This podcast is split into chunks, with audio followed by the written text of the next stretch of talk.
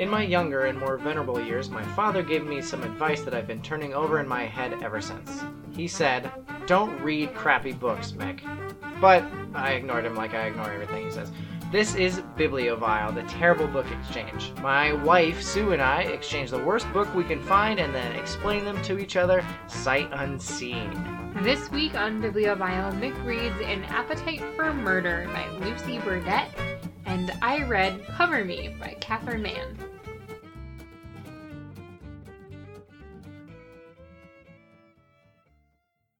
Hello and welcome to this episode of Bibliovile, the terrible book exchange podcast. My name is still Mick Dickinson, and with me is still Susan Dickinson. Uh, it's been a month. It's been a month uh, since we have gotten married, and it's still fun to say Susan Dickinson out loud. Plus, I'm pretty sure that's like actually my name now.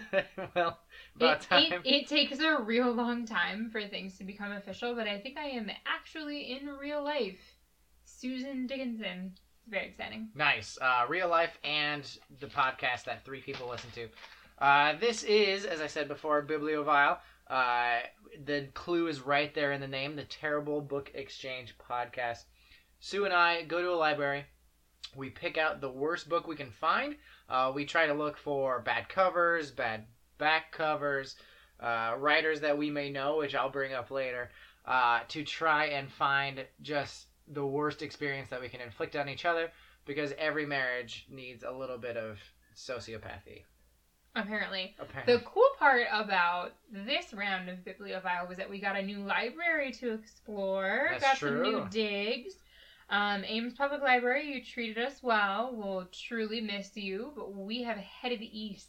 We've headed east to the bright lights big city of Riverside, Iowa, and the bright lights and big city of no more walk-in closets, unfortunately. So our recording studio, such as it were, uh, is long gone, and it has been replaced by an entry foyer into a bedroom.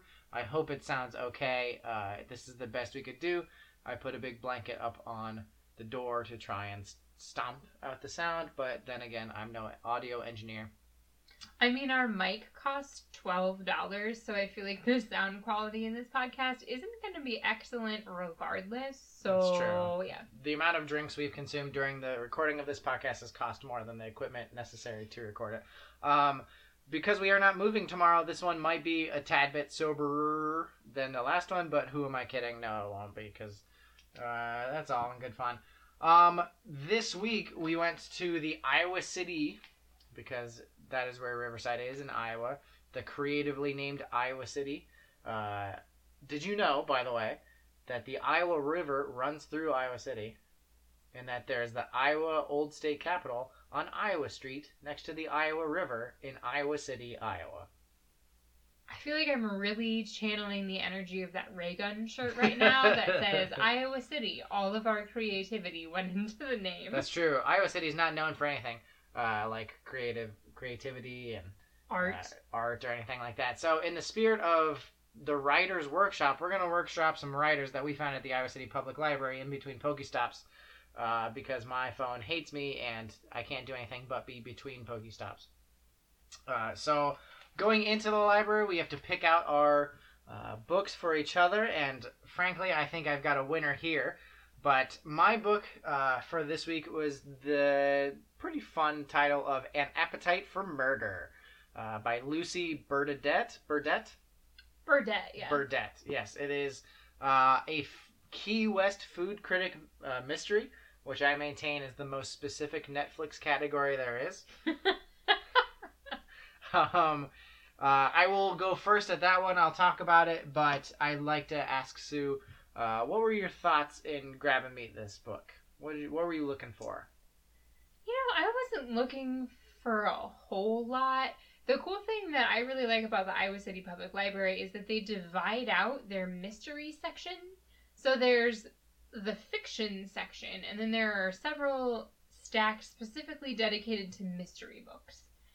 And I I decided that that was the genre I was going for this this episode, and so I wandered through the mystery stacks, and I really liked this book because the back cover just seems so delightfully cheesy. Like there were all sorts of like really overly kitschy and cutesy like food puns Mhm. and like really over the top and super sweet like metaphors and analogies and things. And I was That's like, f- food pun. I think that Mick is gonna hate this. And I'm really excited about it. well, So that's how I picked an appetite for murder. uh, I am sorry to say you fell a little short. Uh, the back cover is indeed, I wouldn't say cheesy, because it has to do mainly with desserts, unless it's cheese cakey. I uh, wish I could onomatopoeticize the eye roll that I just gave. Like I really want to put it into words It was really for you, the listener. Onomatopoetic. Uh, instead of being cheesy, I would classify this book quite appropriately as overly sweet, a little saccharine, you know? Mm, yeah. a little uh, overbearing on my lack of a sweet tooth. By the way, uh, Susan's main qualm about me is what? So someone asked me. We were in about year three or four of dating, and a person asked me, "What is your biggest concern about dating Mick or potentially marrying Mick?" And I answered with hundred percent honesty, the fact that he doesn't like dessert. Yep. That is one of my biggest concerns about you as a person. That I don't like dessert. That you don't like dessert. Yes. So this entire uh, book kind of revolves around it. Oh no! I dropped the book on my computer. You ruined everything. No, Good it's, job. it's still going. It's still alive. Um, this whole book revolves around dessert. Uh, the the murder weapon. I'm spoiling this a little bit. There's so many food puns that I can make at any given time. The main we- or the main uh, murder weapon. This is the worst game of Clue ever. Is a key, a poisoned key lime pie. lame. Yeah, lame. I wish that they had called this like a key lime die. Would be a really good name for it, or like meringuing a murderer. Meringuing a murderer. Yeah, that's a good one. Um, or uh, uh, law and hors d'oeuvres. You know what's great is no, that wait, I. wait. I didn't think you let that one breathe. Law and hors d'oeuvres. No, no, no. I just wanted to say that I, I think the best part about that joke was that I was looking at you and I could see you coming up with it. Like I could see it in your face that you were coming up with that joke. I think that was the funniest part about it. Like it was a good joke, but it was not better than watching you find that joke. Spot uh, spotted Dick Wolf. Spotted Dick is a uh, dessert, and Dick Wolf is the man who made Law and Order. See, if you have to Layers- explain both parts of the joke, Well, I have to explain it to you. There's layers and layers of this joke in this cake. Cake has layers, right? Parfaits. Ogre- parfaits. Ogres. Parfaits have layers. Anyway, to Onions this book. have layers. Uh, to this book is it is overly sweet. Everything is very charming and takes place on Key West, and the vibe, which honestly gets put pretty well across, except it's a bad vibe. Like, well, it's a good vibes, but I do not like the vibe. It's like overly kitschy, and it's like if Jimmy Buffett just kind of hung out and increased property rent a little bit too much. Uh, but the author does a really good job. I'm pretty sure she should be from Key West. It, I've never been. Um, but it sounded like the places that she was talking about were real and like not the restaurants and not the people, but the streets and some of the landmarks and the weather. Uh, she did a good job of getting that across. Our main character, Hayley Catherine, she wants to us to call her Hayley Catherine Procrastination Snow, and I was just like, no, It really just doesn't flow. no. Plus, I don't know what it is about these types of books, these like breezy airport fiction mysteries, that like why do they always have to be written in the same voice? They're always the same first person, basically the same character, like a little scatterbrained, you know, uh, talks too much and worries about the wrong things. Because she's every middle class white woman. Like, that's the kind of person that purchases this sort of airport fiction. I suppose. Uh, but she moves down to Key West after one hell of a month. Uh, she graduates with a, a degree in uh, chemical engineering, I believe, as it relates to nutrition because she wants to be a food uh, critic, and her parents won't allow such a lowbrow profession. So she Oh, so she's not old. no, She's young. she's young. I was imagining her as like a 45 year old woman. Oh, she's like when I was reading 25, 26. Oh, Yeah. Um, but that's she meets. annoying to me. I don't really know why. Okay. You didn't have to read this book. Uh, she uh, meets a man in her native state of New Jersey. Uh, he's handsome. He's They always are. charming, and I didn't really ever get a physical description of his handsomeness. So suffice it to say, he is handsome. Uh, he is a divorce lawyer in Key West. Uh, he asks her to move in after a whirlwind week of dating. She moves from New Jersey to Key West to be with him. Do not worry that most of the book is her whining about how stupid of a decision that was, and she can never make decisions, and that's the one she made. So maybe it's a good thing she never makes decisions.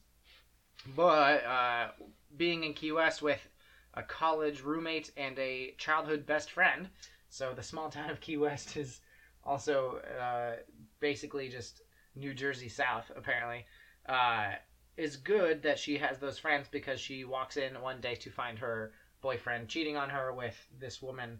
Uh, let me look up Kristen on the back. Uh, this woman, Kristen, she walks in. They're having an, or they're doing it in the bed and whatnot. So she gets loud and they break up, and she moves in with the college friend on her houseboat. She lives in the marina. Uh, blah blah blah. She wants to be a food critic. Uh, she sees like this open casting call for writers. I should know what those are called. Um, for this like new lifestyle magazine, creatively cut titled "Key Zest." Ooh, I actually like that. That's cute. It's a pretty cute one. Uh, she applies to be the uh, food critic position, and wouldn't you know it, who is the uh, managing editor for the food critic section? But Kristen, the the what's a polite way to say this? Hussy. That The other woman. the other woman. Mm-hmm. Uh, Mm. and so it, it must be a very small world. Uh, her high school friend is a psychologist. It's kind of like the room. Uh, with you remember Peter, the psychologist? Oh yeah, the one who was a different person halfway through the movie. Indeed, the one who gets played by a different actor halfway through the movie. Uh, the one who has a concussion in one scene, and that's why he's touching everything and blinking a lot.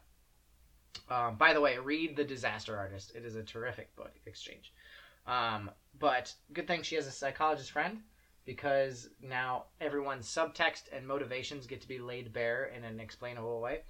Um, so she's looking to become this food critic for this terrible woman who broke up with or broke her relationship up uh, and then that terrible woman, Kristen, ends up dead by key lime pie death. no. Yes. So she is uh, the prime suspect. She needs to clear her name. And, you know, as a mystery, I'm not really going to go into all of the plot because, number one, that'd be really boring.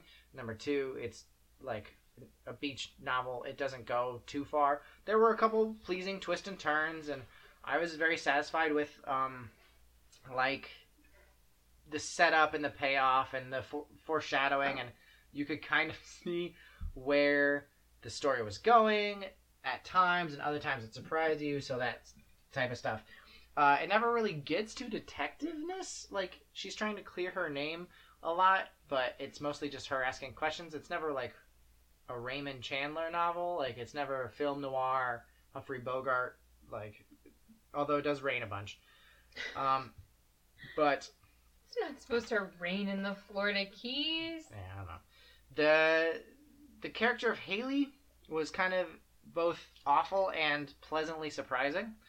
Uh, I I made up a list, and there I made up a list of reasons to hate this woman Okay. and reasons to like this woman. Right underneath my note, the boyfriend did it that I guessed in like chapter four. Uh, spoiler alert: he does not. I'll get to that. Okay. Uh, so the reasons to hate this woman: uh, she's consistently late. It's a big pet peeve for It's you. big. It's a big turnoff. Big pet peeve. She has very odd fashion. At one point, she is wearing shin high, bright red cowboy boots with black jeans and a white shirt, which I think is I odd. feel like bright red cowboy boots are just something that you shouldn't wear. It's like you look like Jessie from Toy Story. yeah. She's overly kitschy. She's bad at being. I don't really know understand what I meant when I wrote that down, but it's a pretty good one. She has a favorite tarot card guy. You know, like uh, tarot cards, the fortune telling device. Am I Yeah. saying that right? Tarot. Mm, Yep, you're right, and I know what you're talking about. I'm just really hung up on the fact that not only does she have a tarot card guy, she has a favorite tarot card. Oh yeah, her. Like there are so many that she's encountered in her life Indeed. that she's got a favorite. She's like, yeah, you know, like oh my carpet guy, or Yeah. yeah, you know. We have a carpet guy. Well, no, like a, a contractor might. Oh. Uh, she's weirdly confrontational. Like she's nice to everyone, but she'll like go up and yell at her ex when she sees him in a bar or whatever. Uh, she babbles constantly. She gets interviewed by the cops a lot, and she's just constantly talking and too many details, and it's weird. Her favorite euphemism for uh, like swearing is rat bugger. That's awful. Uh, she cries a lot, which is never like not in like this a sweet way, but just like constantly like con- well. To be fair, she's the number one suspect of a murder, so I don't blame her too much. It makes me a little nervous that one of your like things to not like about this woman is that she cries a lot because I also cry a lot. No, you cry a lot from happiness. She cries a lot because she gets confused. Confused cry a lot is not good. All right. Uh, she is also a lightweight, which does not go well with my two like calm. But she she drinks in the course of the uh, the book a glass and a half of prosecco and wakes up the next morning with a hangover. I know, but something to like, she likes to get drunk and eat a bunch because she's a uh, food critic, and there's a lot of like, hey, let's grab a beer, and drinking in all is treated like very adultly mm. and healthily uh, throughout this book. So I was pretty happy about that. You know, like friends grab beers and they don't drink to excess, but they get a little buzz on and they feel nice and whatnot. Uh, she also has some feminist tendencies. Her mother is a, uh, a homemaker, and people keep calling her out about that. And she's like, well, she likes doing it. What if she wanted to be a homemaker? Mm. So that's like eighth wave feminism right there. I don't know what wave we're on. Okay, just to be clear, these are the things you like about That's her. the things I okay, like. Okay, okay, Getting drunk and eating, feminist tendencies. And that concludes the list. I mean, those are pretty good things to have on your list. I suppose, but um, the thing is, I don't like her as a character. Yeah. And the new surprise is that that's a good thing. Like every other terrible book exchange, the fact that I didn't like this person as a character would be a failure of the author. Yeah. The author has written a bad person. Mhm. Like they are bad at writing a good person, and that person turns out bad. Yeah. This author wrote this person to be fallible and kind of bad at being a person. She's not the greatest at her job, and she's not the greatest at being a detective or being a friend or being like a murder suspect. And Mhm. other people call her out on it, like give her advice. Her lawyer comes through, and he's a he's also a bad lawyer, but he gives good lawyer advice. So that made me realize that it was not that the author is bad and failed at writing a good person. She succeeded in writing a pretty middle of the road kind of lame person. So it's really like, can you believe that? Yeah. I mean, in Terrible Book Exchange, succeeding in writing a character. Um, the worst parts of the book are always the food critic parts because reading a book about food is like hearing someone describe a painting. Like every sense that's involved with like enjoying food is totally divorced when you're reading it through a book. yeah. Uh, although she does come up with a totally cute way to uh, review food. Instead of having the four stars, she's gonna have three palm trees. And I mean, oh. it works the same exact way. There's less of them, and it's a different noun. So I don't know why bother. But whatever.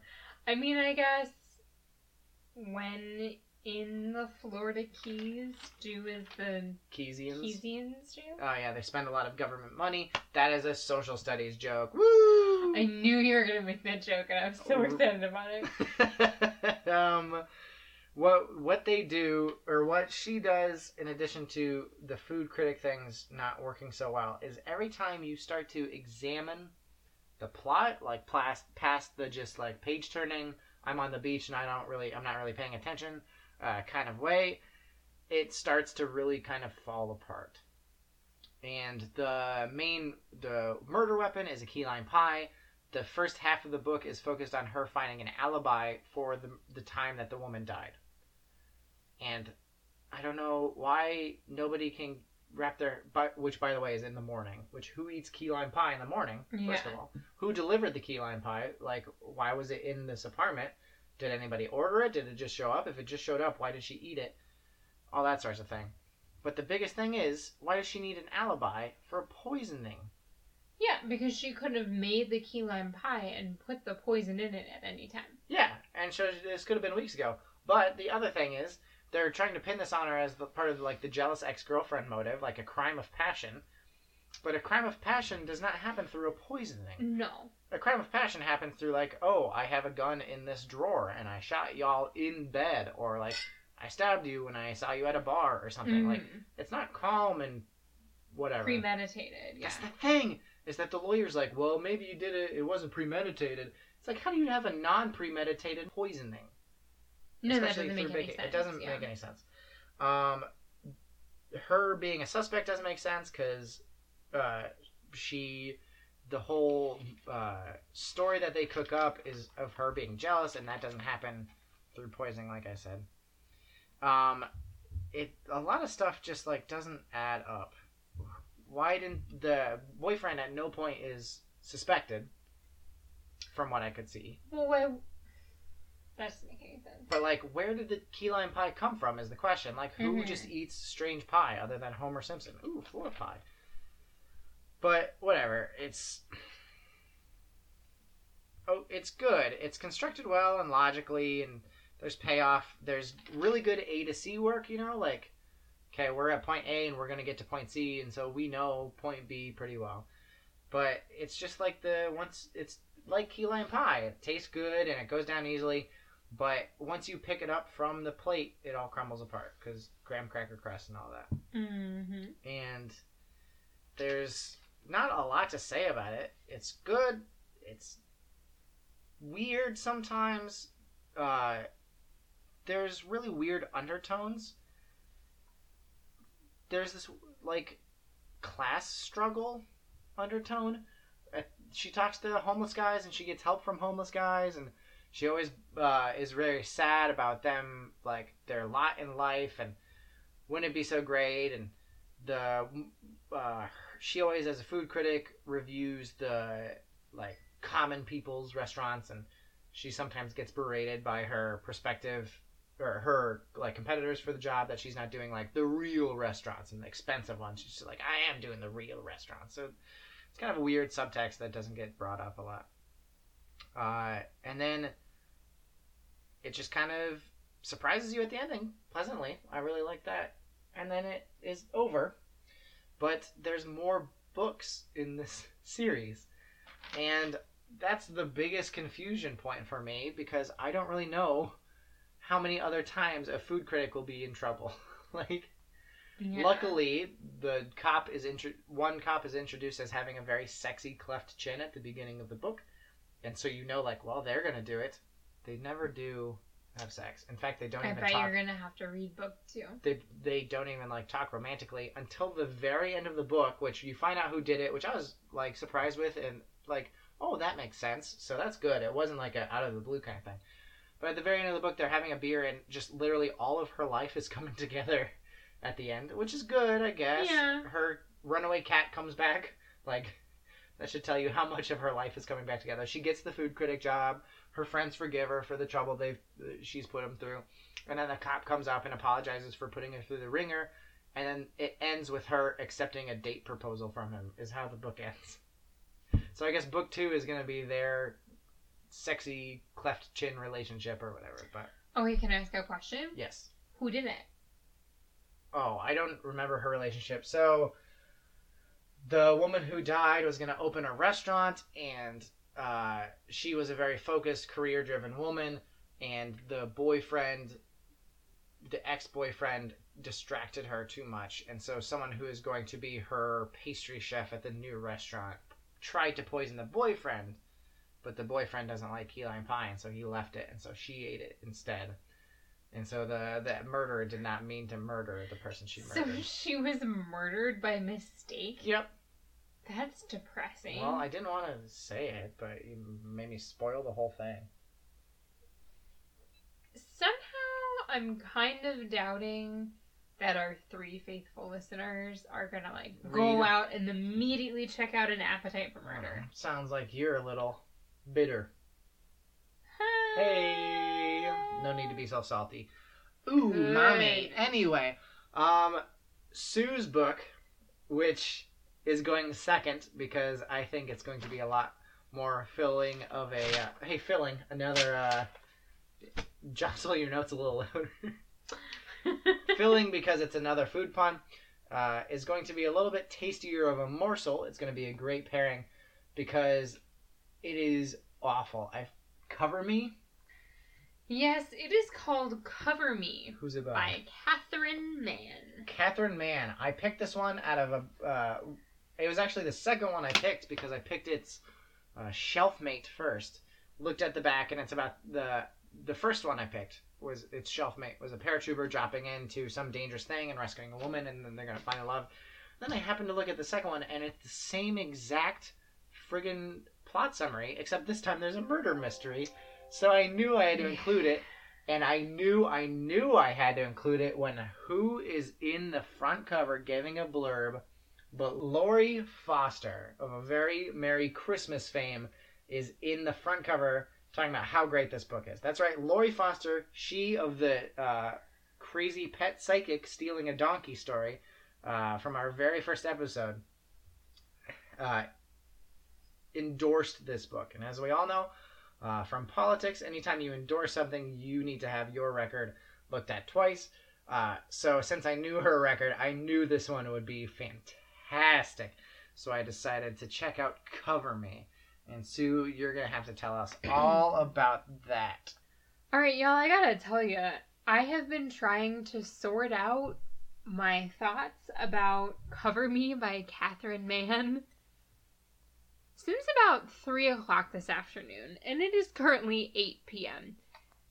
And I just, I don't even know where to start with this book.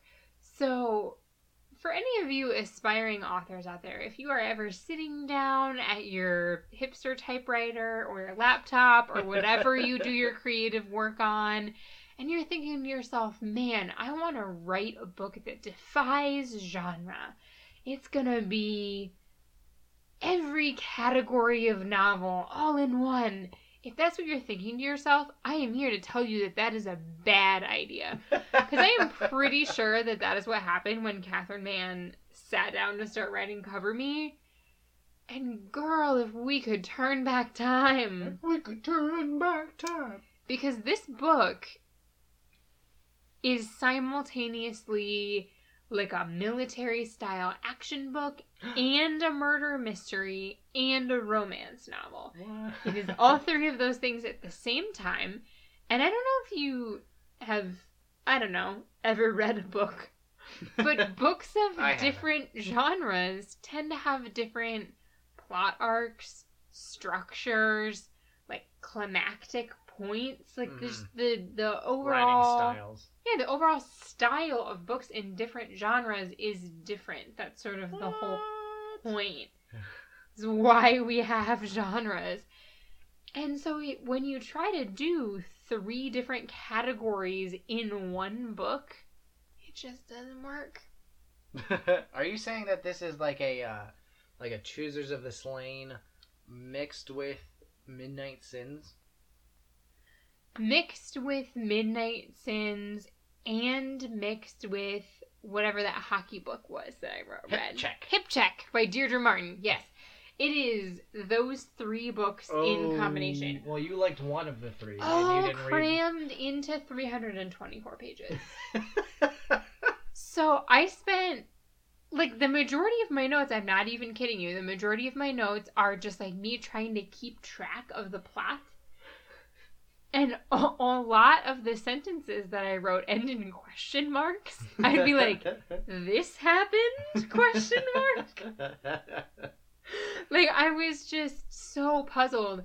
And so I think that I want to try to share with you, the viewer, and with my lovely husband here, a succinct summary of the plot. okay. Should so I I'm asking you, I yes, I, up- I think that would actually be a really good idea because I was going to say, I'm going to ask you to give me 10 minutes because it is that convoluted. It was like, I consider myself to be a relatively intelligent person, and I had a hard time keeping track of what was going on in this book. Ready? Okay, Ready? I'm ready. Set. I'm ready. Go. So, a man named Brett is married to a woman named Andrea, and Andrea is in a skiing accident where she becomes paralyzed. She loses the use of her legs. And Brett would do anything to get her the treatment that she needs so that she could regain use of their legs, they could have their life back. So he turns to a life of crime. And so Brett is not our main character. I'm starting with Brett because that's the one thread I could sort of pick up on.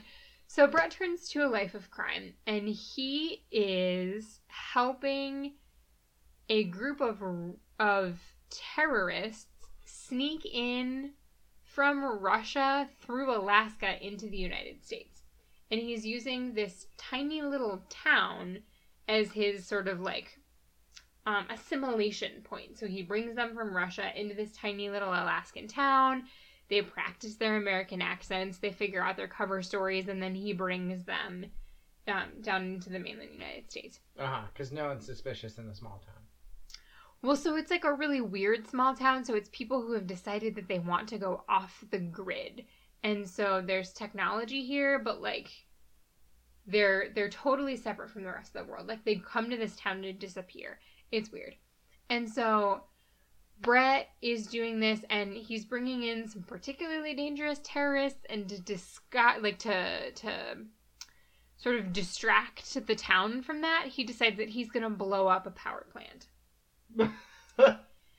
and in order to sort of gain information about this town, no, I'm sorry. I'm pausing the thing because I'm interrupting you. But so you're saying in order to distract from the dangerous terrorists, he's going to commit an act of terrorism. You would be correct. In order to keep the small, sleepy town guessing, he's going to wake it up and frighten it. Well, the power plant is like I would say somewhere between 70 to 100 miles away from the town. All right. Okay. Yeah, I don't really understand why it's going to be a distraction. Hopping back into the summary, go. All right, so we're starting the timer again.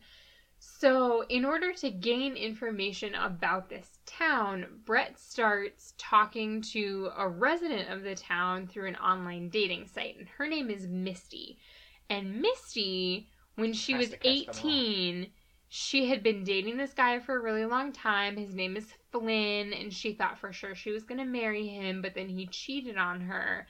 And then, right after she found out that he cheated on her, she got really sick.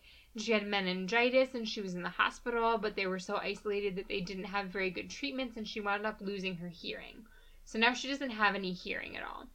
And so she's decided that she's going to leave their community it's it's community with capital C. She's gonna leave their community to go down to the real world to get cochlear implants so she can regain her hearing. Mm. But the thing is, if you leave the community, you can't come back. So she has to like say goodbye to everybody that she knows, blah blah.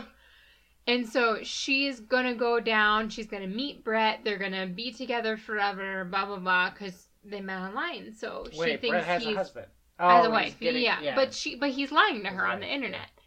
And so, because you know people lie on the internet. There's no catfishing in Alaska. And so,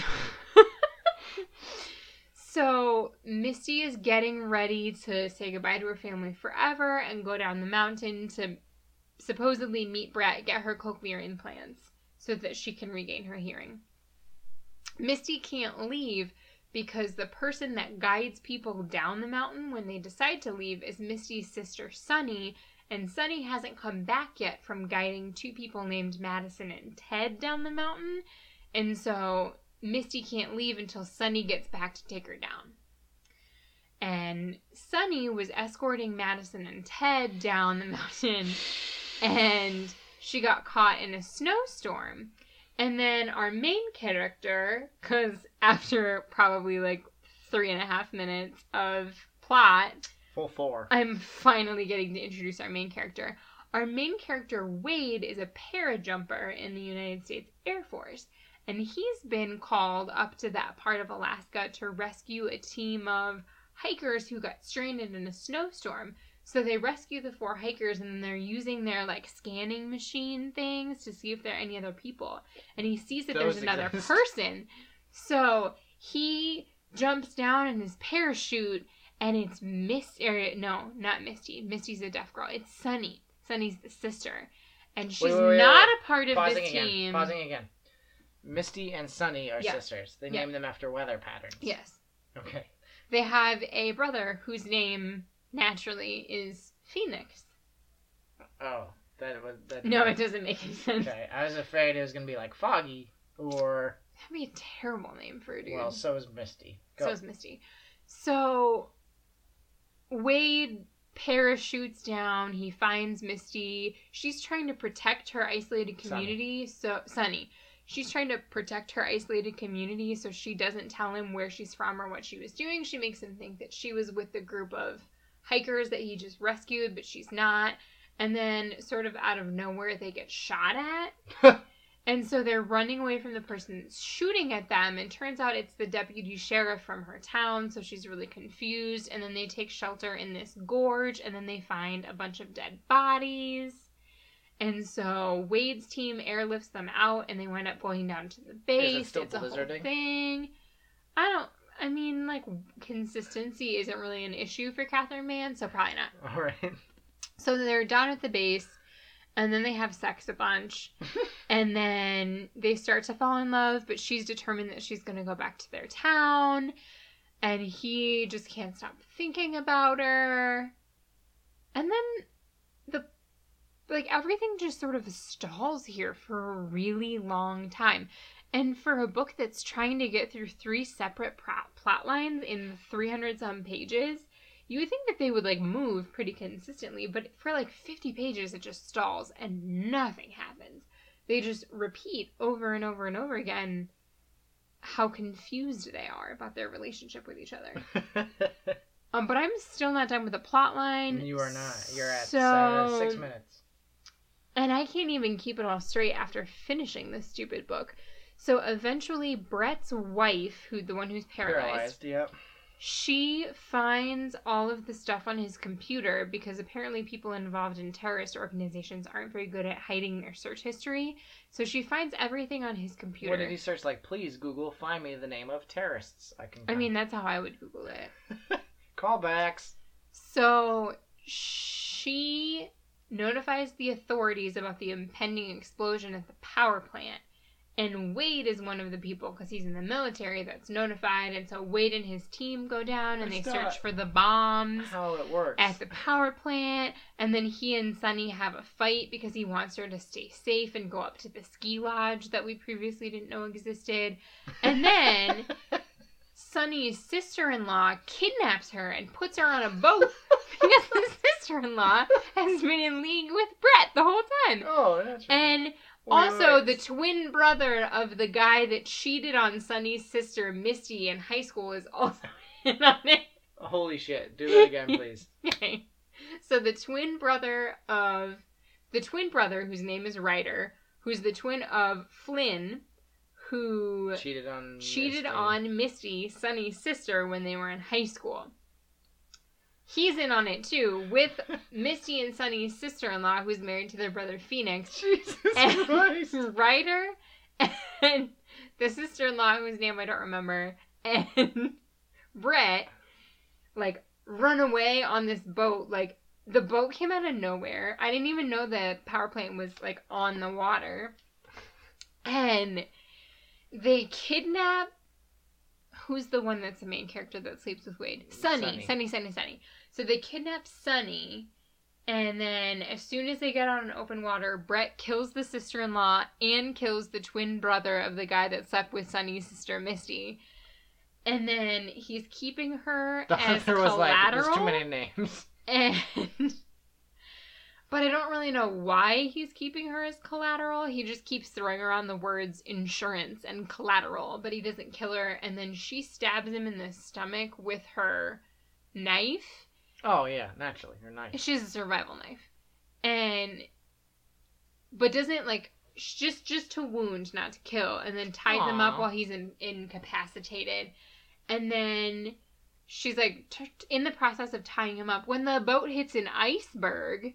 but miraculously, Wade knew like right away that she had been kidnapped, and so he found his team, and they got in their helicopter, and he he swooped in and saved her. Naturally. And then he goes to Afghanistan, but Oh. then he comes back and they're in Wait, we're Florida. still going on. That's not the end of the No. And they're in Florida, but they're gonna stay together. forever. Oh, and Wade gets really nervous because his mom was in the military too, and she um, encountered a landmine in Afghanistan and lost the use of her legs, and so that makes him really worried about Sunny. There's the plot. Boom. Nine minutes and 37 seconds. He made it under 10 minutes. Some questions. hey, me too. Okay, let's hear yours first. What? Let's hear like, your... no, no, no. That's Oh. my question. My question is what? Like, I just feel like if you could have taken out one genre, if you had eliminated. I don't even know what you could have eliminated. Exactly. Like, half of it? The book would have made so much more sense. Goodness gracious. What are your questions? I'll let you ask your questions oh, first. jeez. My questions are why is the whole town in on it? The whole town's not in on it. What was the gorge full of bodies? Um, so apparently, whenever people decided they wanted to leave the town, if they weren't the people that were in on it, they would be killed. But if they were the people that were in on it, they could live. So the gorge full of bodies was people that weren't in on it that tried to leave the town. So Sunny is the one who guides them away from the town. Is she the one doing the murdering? No, it was the deputy sheriff. But So the the Sunny would guide them down the mountain to the base of the mountain, and then the deputy sheriff would take them to a nearby town. And so she would guide them down the mountain and then meet the deputy sheriff that she thought she could trust. The people would go with him, and then he would kill them and throw them in a gorge. all right. Uh, it makes sec- sense if you're crazy. my whatever nth question is uh are you gonna forgive me I'm actually like in a weird way, I'm sort of proud of this book. Like I like I've read some bad books in this terrible book exchange, but like this was a bad book that I finished. So there's something. And it's just like I'm a little proud of the audacity of Catherine Mann writing a book this insane. And so part of me is like, yeah, yep. I read. She wrote this book. I read it. for, pu- for pure density of insanity this one probably takes the cake. Yeah, I mean, well it was. it's no crazy. midnight sense because you actually were able to read it I know, and that's the thing. Like, I feel like there have been some really, really, truly awful books that we've read in this podcast and the corresponding blog posts, but usually the worst of the worst we don't get through. But I feel like this one was. This one was bad. yeah It was really bad. yeah But it was a readable kind of bad. yeah And like the writing itself was terrible. I'll get to that in a second. Um, but it was at least digestible. mm, get throughable Yeah. so it wasn't like manos the hands of fate from mystery science theater it was No. more like hobgoblins Hobgoblins, I think, would be a good comparison. Yeah. I think I've actually stayed awake for like maybe a third of Hobgoblins, so I feel like I'm the authority on it. It's one where they just keep introducing new rules for their monster, and you're just very confused. I mean that that kind of makes sense for this book. I do real briefly want to mention the writing style of this book. So this is the thing that kept making me sigh very deep sighs when Or I was reading it, or be like, "Ugh, this book." So, Catherine Mann's writing style involves a lot of sentence fragments Mm. and more periods than the high school cheerleading team. Hey! And I thought I was gonna have to fill in some sort of joke like that. So I'm going to give you two examples, and I'm going to put overly long pauses in wherever the periods go, just for the full effect. First example Someone was, no kidding, parachuting down through the blizzard toward her. That didn't even make sense. She patted her face, her body, checking to see if she was even awake. This had to be a dream or a cold induced hallucination. She smacked herself harder. Like, why do we need all of these pauses and periods? Why is no sentence a complete sentence? And then here's another one towards the end of the book. No damn way. She wasn't giving up on life. She wasn't giving up on a future. a future with Wade. Her rock headed, stubborn, honorable lover. The only man ever to move her all the way to the core of her being. Give her an orgasm. She wanted his body. She admired his integrity. And just flat out loved Wade, the man. Like, Wade the man? What else is Deadpool? he? I don't know. So that was a little annoying to read. Um, I don't know. It's just, it's just goofy. Like, it's just a really goofy, goofy book. Um, there was something in. Oh, so another thing about the writing, she uses a lot of descriptive language that like doesn't really mean anything. Oh, yeah. And so my favorite phrase that was used to describe used multiple times throughout the book to describe Wade, who's our main male character, was that he has the face of a fallen angel. Uh, can you? How would a police sketcher draw the face of a fallen angel? Like that's the thing. What does that mean? Does he have a little goatee and like tiny horns? Apparently. Um, I think his skin is bright red, and you can see the shadow of pitchfork on his face. He's got a, a little tail and some Yeah, cloven yeah. hooves. that's what it means to have the face of a fallen angel. So it's like all of like, it's like she took a bad workshop on creative writing and Mm. took all of the worst lessons to heart. Like, oh, I need to use really descriptive writing and a lot of metaphors. And so she's saying a lot of things without saying anything. But at the same time, she's writing a book in which she's crammed so much into it that it's indecipherable. It's a just so combination. bizarre combination of things. Um Yeah, I don't know. So that's like I feel like there was so much happening that you couldn't even really process anything. There was no room for character development. I keep forgetting the name of the main female character, which I feel like that says a lot about the book. Sunny. Sunny. What happened to Misty? Um, so in the end, Misty winds up getting back together with Flynn, the guy that cheated on her with her best friend June when she was a senior in high school. Why does everyone have white trash names? But he decides that he is going to risk um being kicked out of their community and he is going to take her down to the like the mainland, the contiguous 48 and get her surgery for her cochlear implants so that she can hear again. She miraculously regains her hearing. But they wind up being able to go back to their community and they Why would you want to? Everyone's they said something no, no no they said something really she said something really lame about like leading the way towards a more open and communicative community or like something like that What happens to the terrorists?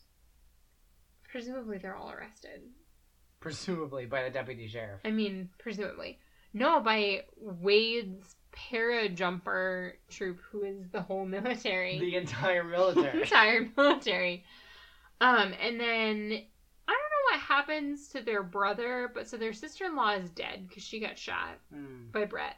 I don't Well, know what happened to the brother. I don't know. brother-in-law probably died and then came back. I bet he is a phoenix. But so Misty and then what's his bucket Flynn Ash, wind up um, Pikachu. raising Misty's brother and sister in law's baby. Oh. Yeah. Okay. Um, what happens to the woman who can't walk? We don't know. Oh, all right. Well, she. Good for her. I Yeah, guess. I mean she Is derailed a the author. terrorist plot. So I'm hoping someone gave her legs. legs. Yeah. Well, I'm pretty proud of that one. That was better than I was expecting to give to you. no, it was like I'm just I'm almost a little bit astounded by this book. Like it's insane. That is a lot of plot crammed into a relatively low number of pages. Oh yeah, we should just add more pages. No, thank you. I would not want to read any more pages. The best part about this book, the part that I really liked, was that the main character, Sunny, has a dog, and he's great. Neat. That's it. Is he a Malamute? I think he might be a Malamute. Oh, so But you can't. bark. Whatever kind of dog he is, it's the kind of dog that, according to the author, I don't know if this is real life or if she made it up, It's the kind of dog that George Lucas had, and he he like patterned Chewbacca's speech patterns off of this dog. Nope. Catherine Mann made that up. Well, uh, George Lucas did have a dog, but uh, George or uh, the Wookiee's speech patterns were patterned off of a lot of different animals. Okay, well, Catherine Mann made that up. Also, the dude she makes said- the, like he makes those noises. I can't do a chewy sound. No, Can I you do a can't. chewy sound? No, You didn't even try. I know that I can't. I can't try. make a machine gun sound. I'm sound. just trying to make a chewy noise. Me me me me. me me me me. And I, when we first started dating, had this whole thing where he would always ask me and all of my female friends if we could make a machine gun noise. Because he had a theory that average. girls, on average, cannot make machine gun noises. Women, I'm sorry. Women cannot make machine gun Which was true because my version of a machine gun noise is shuka shuka shuka shuka shuka. I, I don't. It's you can roll your shuka, R's, shuka, shuka, right? Roll your R. Roll an R. That's practically it. shuka, shuka, shuka, shuka, shuka, There we go. Okay, well, with that stirring rendition of an action-packed scene from Cover Me, uh, that will do it for this week at Bibliovile. This week, oh, thank goodness we do not do one of these a week. I We think could do it once a week. we probably could with the speed we read this. Oh, here's a helpful hint: if you want to get through more books in your life, if you think like I'm not reading enough books, I need to read more books. Uh, don't have a day job like me. Uh, so that will do us do us for this edition of Bibliovile. Uh, I can be found on Twitter at Dickima, D I C K I M A A. Uh, I'm pretty hilarious, and uh, my mom thinks I'm handsome. Uh, Sue can still be found at Susan J. That's an S with three U's. A S A N J, despite her last name being different. Okay, but I changed my last name on Twitter. All right. Uh, our secondary uh, reviews of these books can be found at our on my personal blog that Susan is pretty much a co-owner of now because that's all we use the blog for anymore is Terrible Book Exchange, and that is opinions and. Uh, that represents opinions and other irrelevancies, although I have since changed the name of the blog, so it does not matter anymore. Uh, our theme music is Babe of the Night by the band Elixir off of their album Rampant. Uh, we heard it on NPR and said that would be good for a podcast, so we used it for that. Um, next week, we should, oh, next edition, we should have more books from the Iowa City Library. Hopefully, my Pokemon Go works well enough to actually get to visit one of the Pokemon stops in that area. Uh, Sue, are there any closing thoughts you'd like to leave with the listener? I don't really have a whole lot of thoughts right now because my brain is still a little muddled by Cover Me by Catherine Mann. So, have a good night, my friends. Hey, hey, hey, and Sue. What? Law and hors d'oeuvres. Uh...